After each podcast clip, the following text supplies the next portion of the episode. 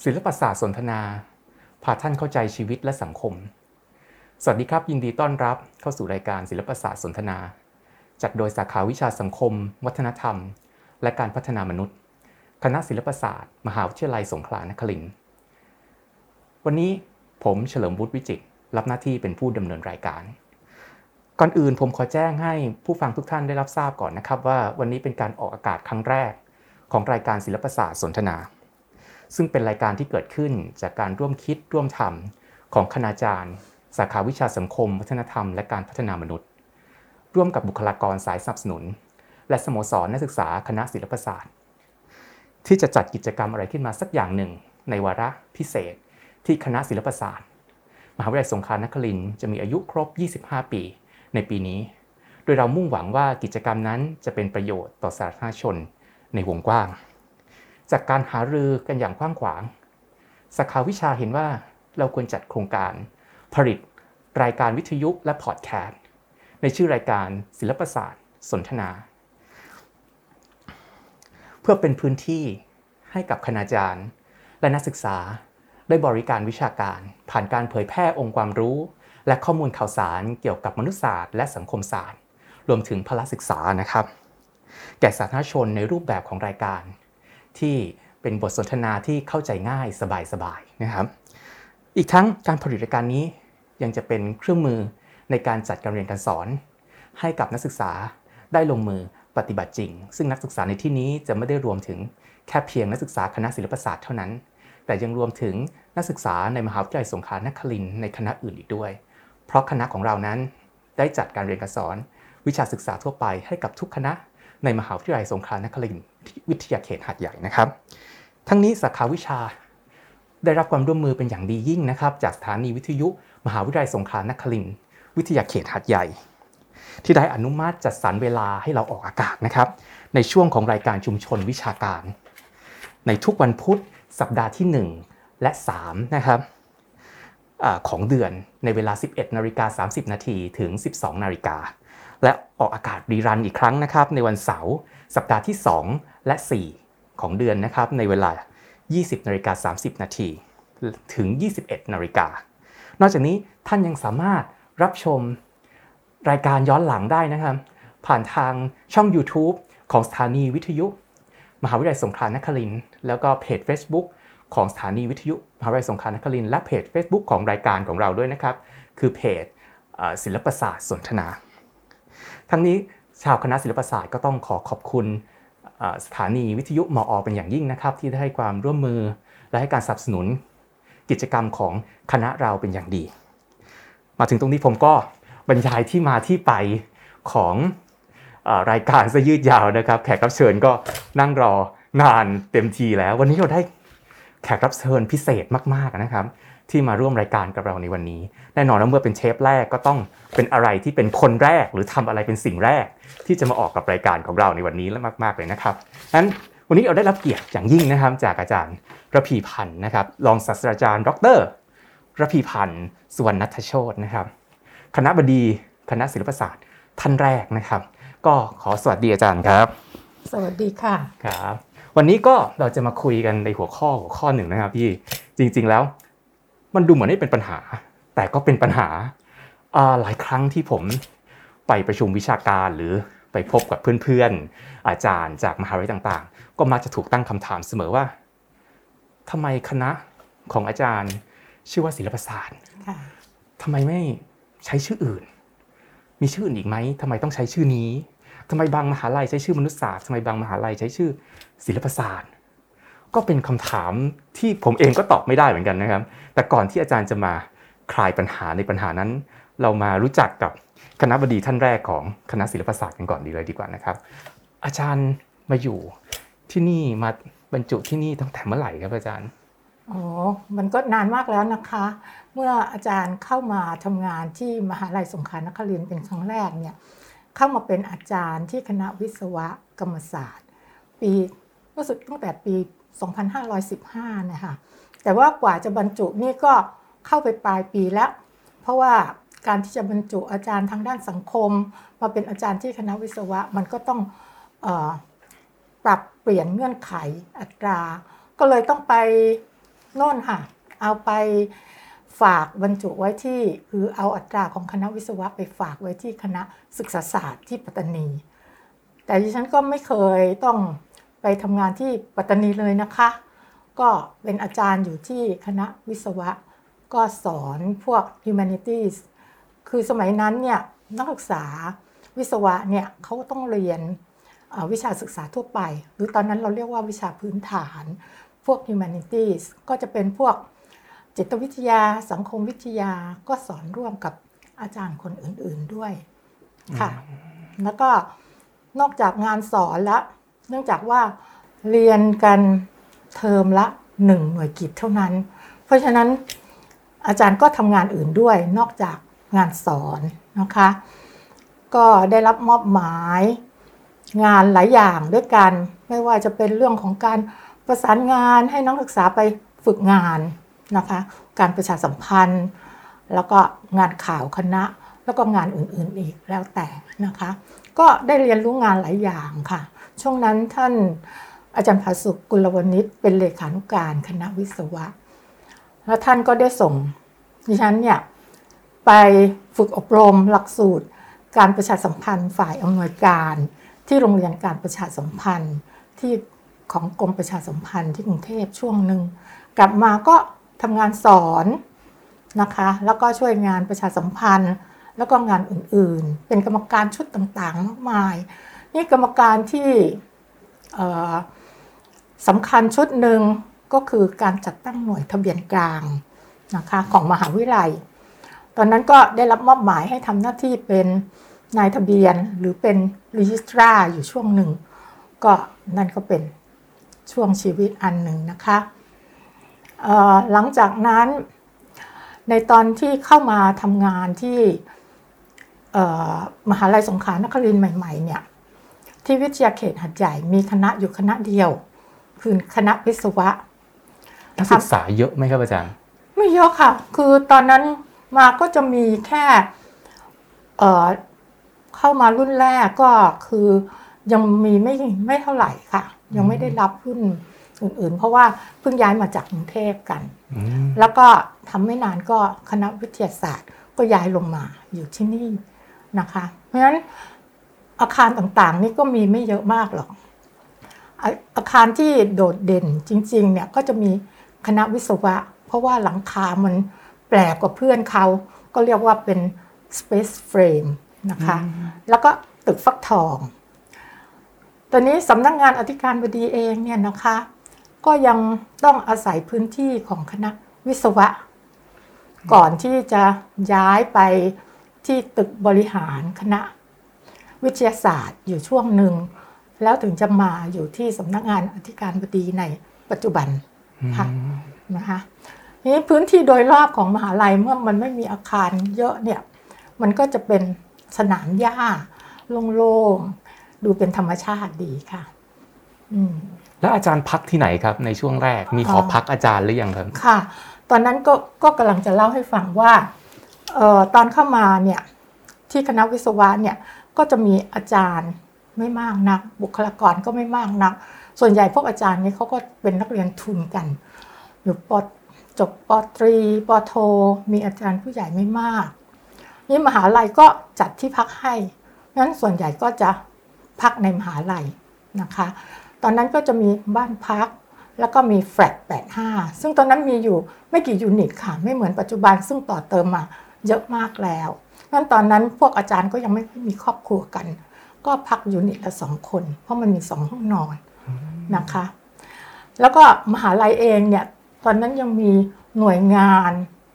ซึ่งรับผิดชอบเรื่องของการจัดทำอาหารขายด้วยนะคะฮะอาจารย์จำไม่ได้ละว่าชื่อหน่วยงานอะไร นี่พอตอนเที่ยงเราก็จะเดินกันไปที่โรงอาหาร เข้าแถวซื้ออาหารมีถาดลุมนะคะ ตอนนั้นก็สนุกดีค่ะ ก็มีถาดลุมทานกันอะไรกับอะไรอย่างเงี้ยอืมแล้วนักศึกษาก็พักกันในมหาวิทยาลัยนักศึกษาก็จะมีหอพักอยู่สองสองตึกนะคะทุกคนก็อยู่ในมหาลัยกันหมดเลย เพราะว่ารอบๆบบริเวณนี้ก็ยังแบบว่ายังไม่ค่อยมีการพัฒนาเหมือนปัจจุบันนะคะแล้วก็เพราะฉะนั้นพอเราอยู่กันไม่มากเนี่ย เราก็สนิทสนมกัน นะมีการจัดกิจกรรมมากมาย อย่างกิจกรรมทางวิชาการ กิจกรรมสันทนาการ คือก็มีการจัดปาร์ต้งปาร์ตี้อะไรกันอย่างนี้ค่ะ แล้วก็ยังมีจัดทัศนศึกษาด้วย ก็สนุกมากเลยค่ะ ครั้งแรกนั่นจำได้ว่าเราไปเที่ยวเกาะสมุยกัน โอ้โห ตอนนั้นยังยังไม่พัฒนาแบบนี้เลย ไปกันเยอะไหมครับอาจารย์ ไปกันก็ไม่เยอะมากนะคะ จำไม่ได้แต่ว่าก็มีทุกคณะก็ตอนนั้นก็มีสองคณะเอง คือวิทยาศาสตร์กับวิศวะอ๋อใช่ไหมคะก็ไปร่วมกันสองคค่ะณะก็ไปด้วยกัน เพราะว่าทุกคนก็สนิทกันจัดงานก็จัดร่วมกันอ๋อออืมแสดงว่าในช่วงเริ่มต้นของมหาวิทยาลัยที่วิทยาเขต หาดใหญ่เนี่ยก็มีแค่สองคณะ แล้วทั้งนักศึกษาทั้งสองคณะก็มีความคุ้นเคยกัน อาจารย์เองก็อาจารย์ก็คุ้คุ้นนเคเคยยกันกันมากนักศึกษาก็คงจะสนิทสนมกันพอสมควรนะคะเพราะอยู่กันแค่นี้ ทีนี้เอ่อนอกจากนอกนั้นเราก็จัดกิจกรรมอย่างเช่นการปลูกต้นไม้รอบๆมหาลัยในโอกาสต่างๆนั้นไอ้ที่เติบโตมาทุกวันนี้เนี่ยก็คือพวกอาจารย์รุ่นแรก ๆ เป็นคนช่วยกันปลูกนะคะ แล้วช่วงนั้นเนี่ยเท่าที่จำได้นะคะก็เอ่อยังไม่มีถนนช่องเขาอ่าอ่าครับถนนที่ปัดหาตัดตรงตรงประตูเข้าเข้าหาหาดใหญ่ยังไม่มีค่ะ แล้วก็ ถนนตรงเอ่อใกล้กับวัดโคกนาวก็ยังไม่มี เพราะฉะนั้นเวลาเราจะเข้าไปในตัวเมืองหาดใหญ่เนี่ย เราก็จะไปกับรถตุ๊กๆ เพราะว่าทุกคนเพิ่งจบมาจากเอ่อการศึกษาใช่ไหมคะเพราะเพิ่งเริ่มทำงานกัน ก็โน่นไปทางถนนเพชรเกษมอืมอ๋อก็ไกลพอสมควร แต่ชีวิตช่วงนั้นก็สนุกสนานดีค่ะ แล้วอาจารย์รับผิดชอบวิชาอะไรอะครับ ตอนนั้นเป็นชื่อวิชาอาจารย์จำได้อ่าไหมคือ เราจะเรียกว่า humanity humanities หนึ่ง humanities สองอืมแล้วก็บูรณาการหลายศาสตร์รวมกันก็ในก็มัน humanity ก็จะมีแค่จิตวิทยากับสังคมวิทยาอ๋อค่ะ อาจารย์ก็จะสอนในส่วนของสังคมวิทยา และอาจารย์อีกท่านหนึ่งก็จะสอนจิตวิทยาครับค่ะ แต่มันก็จะอยู่ในในเทอมเดียวกันอะไรอย่างเงี้ยค่ะอือืมมค่ะดังนั้นถ้าเกิดผมที่ผมเข้าใจคืออาจารย์ก็เข้ามาบรรจุในคณะอ่า จริงๆแล้วคณะวิศวกรรมศาสตร์เนี่ยเป็นคนรับอาจารย์เข้ามาอ่าแต่มันบรรจุไม่ได้ ก็เลยโดยต้องไปใช้อัตราของศึกษาศาสตร์โนปัตใช้ตานีอัตราของวิศวะ แต่ว่าปรับเปลี่ยนเงื่อนไข แล้วเอาไปบรรจุที่คณะศึกษาศาสตร์อ๋อไปบรรจุที่ศึกษาศาสตร์ เป็นอาจารย์คณะศึกศึกษาษาศาศาสสตตร์ร์ก่อนอ่าครับ แต่ก็ไม่เคยไม่เคยไปไม่นะเคยปัตคะตานีไม่เคยไปปัตตานีเลยครับค่ะ แล้วหลังจากนั้นเป็นยังไงครับ เกิดการปรับเปลี่ยนอะไรยังไงอะก็กำลังจะเล่าให้ฟังนะคะว่า พอหลังหลังจากนั้นก็มหาลัยก็มีการพัฒนามากขึ้นนะคะ ก็มีคณะต่างๆ เพิ่มมากขึ้น คือจะมีคณะแพทย์ คณะพยาบาล แล้วก็คณะวิทยาการจัดการเรียงกันตามลำดับ คือเขาไม่ได้ตั้งในปีเดียวกัน แต่ว่าก็เรียงเรียงกันมา พวกเอ่อคณะพวกนี้เนี่ยตอนที่ ตั้งใหม่ ๆ ก็ต้องอาศัยพื้นที่คณะวิศวะอีกเหมือนกัน เป็นที่ทำงานนะคะนี่นักศึกษาทุกหลักสูตรเนี่ยก็มีการกำหนดมีเกณฑ์มาตรฐานนี่นะคะว่าจะต้องเรียนวิชาศึกษาทั่วไป หรือตอนนั้นก็เรียกว่าวิชาพื้นฐานทั่วไปเนี่ยมหาลัยก็เลยโอนอาจารย์ที่รับผิดชอบสอน วิชาทางเนี้ยเข้ามาอยู่ที่คณะวิทยาการจัดการนะคะเอ่อ ก็ตั้งเป็นหน่วยวิชาสารถศึกษา อยู่ในภาควิชารัฐประศาสนศาสตร์นะคะทีนี้ต่อมาก็ยกฐานะคือก็ต้องทำโครงการขอยกฐานะเป็นภาควิชาสารถศึกษา ก็อาจารย์ก็ได้รับการเสนอชื่อ ให้เป็น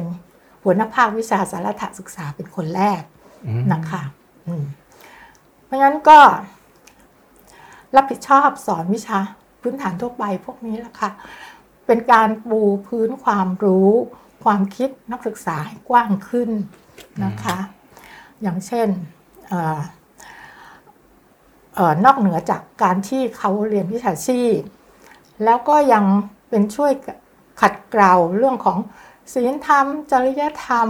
แล้วก็อื่นๆอีกมากมายเป็นการพัฒนาบุคลิกภาพอืมค่ะ เพราะฉะนั้นตรงนี้เราก็จะเห็นว่าเราเริ่มใช้ชื่อ สารถศึกษาใช่นะครับคะใช่ครับ อันนี้คือปัญหาหนึ่งอีกปัญหาหนึ่งเหมือนกันเลยนะครับคือเวลาผมไปไหนตอนแรก ๆที่ผมมาบรรจุอันนี้วันนี้ผมก็เพิ่งรู้นะครับว่าหัวหน้าภาควิชาสารศาสตร์ศึกษาคนแรกก็นั่งอยู่ข้างๆผมตรงนี้เลยนะครับ แล้วก็แรก ๆ ตอนที่ผมมาบรรจุที่เนี่ยนะครับผมบรรจุประมาณปี 2555 มิถุนายนเนี่ยครับปีนี้ก็จะครบปีที่ 10 แล้วเหมือนกันนะครับเวลาไปไหนพอเขาจะอ่านเวลาเราไปเสนอเปเปอร์อะไรอย่างงี้ใช่ไหมครับเขาก็จะบอกว่าผมมาจากภาควิชา สารศึกษาคำถามก็จะต้องตามมาทันทีเลยว่า ชื่ออะไรอะแปลกจัง มันแปลว่าอะไรเหรอภาคนี้ทำอะไรกันอะไรอย่างเงี้ยครับค่ะวันนี้เราน่าจะได้คำตอบเพิ่มจากศิลปศาสตร์คืออะไรด้วยนะครับ คือค่ะแล้วสารศึกษาแปลว่าอะไรอะครับอาจารย์ค่ะคือจริง ๆแล้วเนี่ยสารถศึกษาเนี่ยเป็นศัพท์บัญญัตินะคะ ซึ่งแปลตามศัพท์บัญญัติหรือพจนานุกรมเนี่ยก็เขียนไว้อย่างชัดเจนว่าเป็นเอ่อ การศึกษาวิชาพื้นฐาน เพราะฉะนั้นเราตั้งชื่อภาควิชาเนี่ยมันก็ตรงกับภาระงานของเราอะอืมใช่ไหมคะ หรือถ้าโดยโดยตัวของมันเองเนี่ยคำว่าสารถะเนี่ยแปลว่าหลักหรือเรื่องสำคัญอืมค่ะประมาณนี้ ก็คือการศึกษาเกี่ยวกับเรื่องที่เป็นวิชาพื้พื้นนฐาฐานนค่ะ ก็ตรงกับหน้าที่ตรงไปใช่ตรงมาเลยนะครับใช่จริงๆ มันไม่ใช่คำศัพท์ที่แปลอะไรแล้วพิสดารใช่ก็คือตรงไปตรงมาเลยบอกค่ะถึงหน้าที่ตรงๆของใช่อาจารย์ที่อยู่ในสาขาวิชานั้นเลยเอ้ยภาคค่ะวิชานั้นตรงๆเลยด้วยซ้ำไปใช่บอกหน้าที่กันตรงๆเลยด้วยซ้ำไปนะครับค่ะครับ วันนี้เราก็น่าจะได้คลายข้อสงสัยแล้วนะครับว่าสารศาสตร์ศึกษา ซึ่งตอนนี้ถูกเปลี่ยนชื่อไปเรียบร้อยแล้วนะครับ ภาควิชาสารศาสตร์ศึกษาตอนนี้ก็เปลี่ยนมาใช้ชื่อใหม่นะครับ คือสาขาวิชาสังคม วัฒนธรรมและการ พัฒนามนุษย์ แต่เราก็ยังคงรับหน้าที่ในเรื่องของศึกษาทั่วไปอยู่ เรายังจัดการศึกษาทั่วไปให้กับนักศึกษาทุก ๆ คณะในมหาวิทยาลัยอยู่ เช่นเดิมนะครับอาจารย์ ถึงตรงนี้เราอาจจะต้องย้อนกลับไปหัวข้อหลักของเราวันนี้ เราก็พากันมาไกลมากพอสมควรเหมือนกันนะครับค่ะว่าหัวข้อหลักของเราวันนี้เลยคือ ศิลปศาสตร์คืออะไร นอกจากเราจะรู้สาระคืออะไรแล้ว วันนี้เราจะมาคลายข้อสงสัย เช่นเดียวกันว่า ศึกษาศาสตร์คืออะไร ทีแรกผมก็คิดว่ามันคงไม่ใช่ปัญหาใหญ่ แต่พอ เข้าไปอ่านอะไรบางสิ่งบางอย่างทำให้ผมรู้มาว่า จริง ๆ แล้วคณะนี้ตอนแรกก็อาจจะไม่ได้ใช้ชื่อนี้ด้วยซ้ำไป อาจจะไปใช้ชื่ออื่นด้วยซ้ำไป แล้วคณะนี้ชื่อนี้มันแปลว่าอะไร วันนี้ก็ไปปรึกษาอาจารย์ผู้ใหญ่ในคณะหลายคนทีเดียวนะครับ ว่าหลายท่านทีเดียวว่าเราจะคลายปัญหานี้กันยังไงก็อาจารย์รองศาสตราจารย์ดรอดิศาแซ่เตียวนะครับคณะบดีท่านที่ 3 ของคณะศิลปศาสตร์ก็ ให้คำแนะนำมาว่าถ้าเกิดอยากรู้คำตอบของปัญหาเนี้ยก็ต้องไปเชิญ คณะบดีท่านแรกมาตอบนะครับพอโทรไปท่านก็บอกว่า ตอบได้สิแน่นอนวันนี้ก็ได้คนมาตอบแล้วนะครับ ว่าศิลปศาสตร์แปลว่าอะไรทำไมต้องใช้ชื่อนี้ เคยคิดใช้ชื่ออื่นไหมอย่างเงี้ยเราคงได้คำตอบแล้วครับตกลงศิลปศาสตร์มายังไงครับ ชื่อนี้ครับค่ะ อันนี้ก็เหมือนกันนะคะ เราคงต้องเข้าใจถึงที่มาความเป็นมาของศิลปศาสตร์นิดนึงว่ามันคืออะไรกันแน่เนี่ย เออจริงๆ ศิลปศาสตร์เนี่ยก็เป็นศัพท์บัญญัติอีกเหมือนกันนะคะ ซึ่งบัญญัติขึ้นใช้ตรงกับภาษาอังกฤษว่า liberal arts ซึ่งเป็นการแบ่งเอ่อวิชาการหรือความรู้หมวดหนึ่ง ตามการแบ่งประเภทวิชา ตามแบบตะวันตก มาตั้งแต่สมัยกรีกโบราณแล้วค่ะ ซึ่ง liberal arts เนี่ย ก็แปลว่า วิชาการสำหรับเสรีชนนะคะ เพราะสมัยนั้นเนี่ยกรีกเนี่ยมีการแบ่งคนเป็นชนชั้นนะคะ ชนชั้นเสรีชนเนี่ยก็จะเรียนพวก liberal arts เอ่อชนชั้นทาสก็จะเรียนพวก practical arts ซึ่งแปลว่าภาคปฏิบัติ วิชาภาคปฏิบัติหรือลงมือทำเอ่ออย่างเพลโต แล้วก็อริสโตเติลนะคะซึ่งเป็นปราชญ์กลุ่มสำคัญในสมัยนั้นเนี่ยก็ให้ความหมายของ liberal arts ที่เป็นสาระสำคัญว่าหมายถึงวิชาการที่มุ่งมุ่งฝึกฝนพัฒนาให้เกิดความดีงาม ความล้ำเลิศทางปัญญาและศีลธรรมนะคะ ช่วงนั้นก็ยังไม่มีการกำหนดนะคะว่าจะต้องเรียนวิชาอะไรบ้างเพิ่งจะมีมากำหนดว่าจะต้องเรียนวิชาอะไรบ้างเนี่ยเจ็ดวิชาในสมัยอของออช่วงของยุโรปสมัยกลาง แต่ว่าจริงๆแล้วเนี่ยมันเริ่มกำหนดตอนก่อนก่อนคริสต์ศักราชสักร้อยปี แล้วก็ปรากฏชัดขึ้นในสมัยยุโรปกลางเนี่ยนะคะยุโรปสมัยกลาง เราจะพบว่าตอนนั้นก็เรียกว่า the seven liberal arts อืมก็จะมีสองหมวดใหญ่ๆเจ็ดแบ่งเป็นสองอีกนะอ่าครับเจ็ดนี่ก็จะแบ่งเป็นสองหมวดใหญ่ คือหมวดที่เรียกว่า trivium นะคะเขาเรียกว่าวิชาหมวดสามหรือ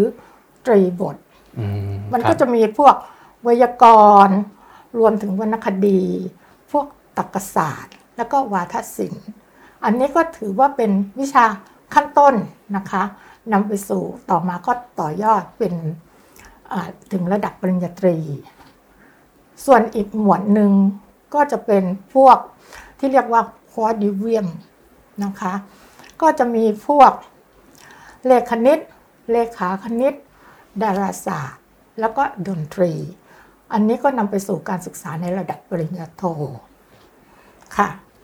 ทีนี้พอถึงสมัยเรเนซองส์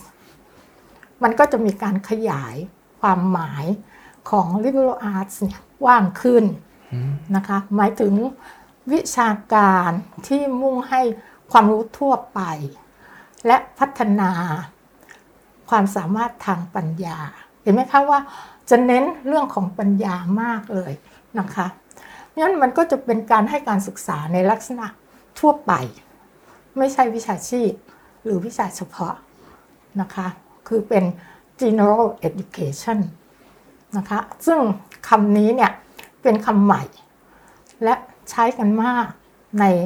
วงวิกะวิชาการของในประเทศอเมริกา หมายถึง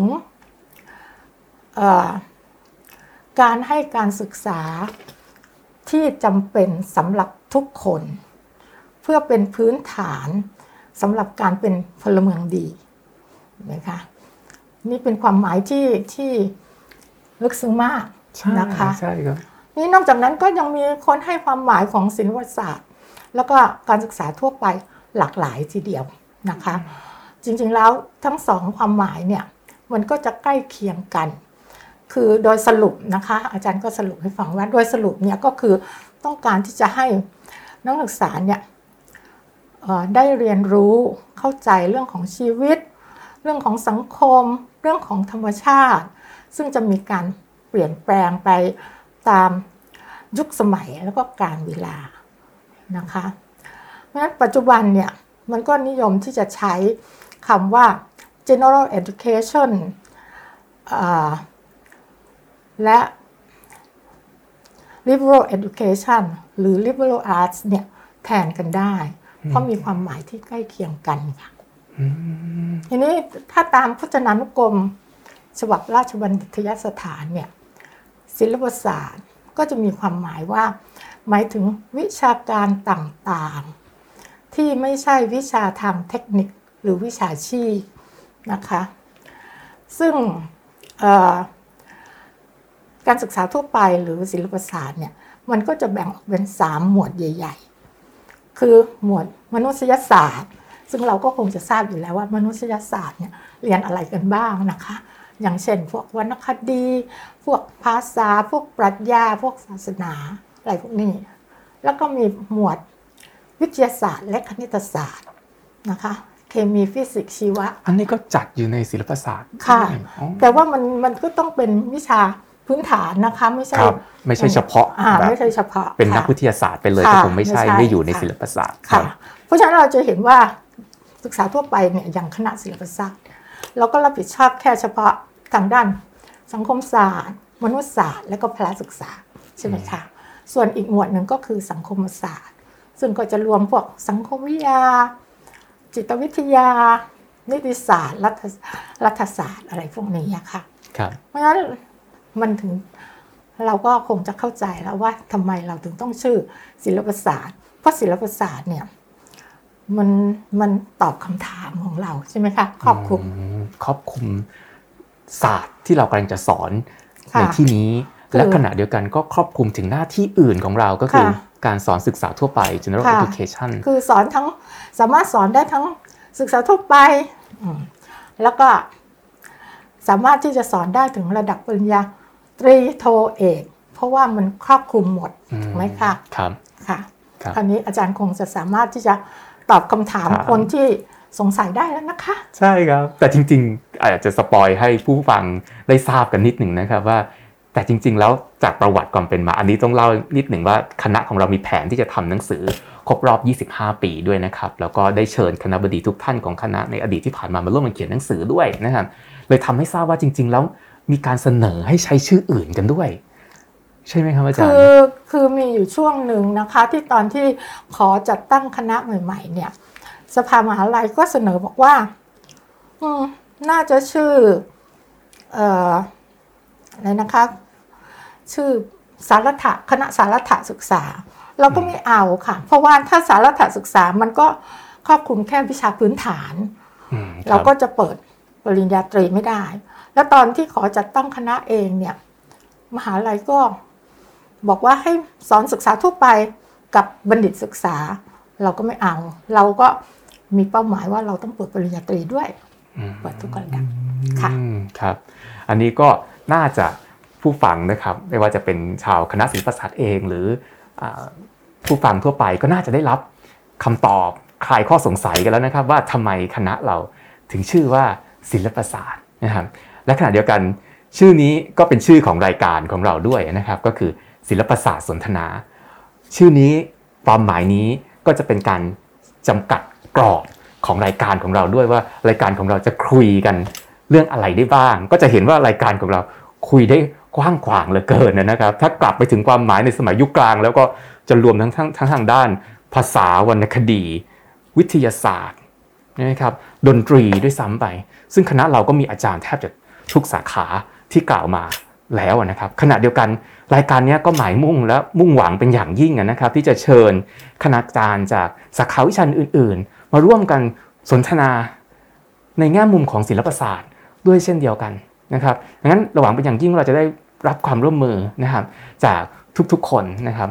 ให้มาร่วมกันสนุกในรายการของเรานะครับ วันนี้ก็น่าจะพอเพียงนะครับว่า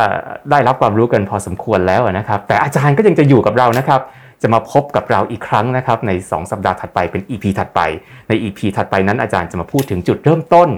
ของคณะศิลปศาสตร์ แล้วก็จะมีแขกรับเชิญอีกท่านหนึ่งวิทยากรพิเศษอีกท่านหนึ่ง มาร่วมสนทนาด้วยอีกท่านหนึ่ง แต่จะเป็นใครก็ต้องรอติดตามรับชมนะครับ เราจะกลับมาพบกันใหม่ในอีก 2 สัปดาห์ถัดไป วันนี้ผมนะครับเฉลิมวุฒิวิจิตรแล้วก็ท่าน รองศาสตราจารย์ ดรรพีพันธ์ส่วนนัตโชตก็ขอลากันไปแต่เพียงเท่านี้นะครับ สวัสดีครับ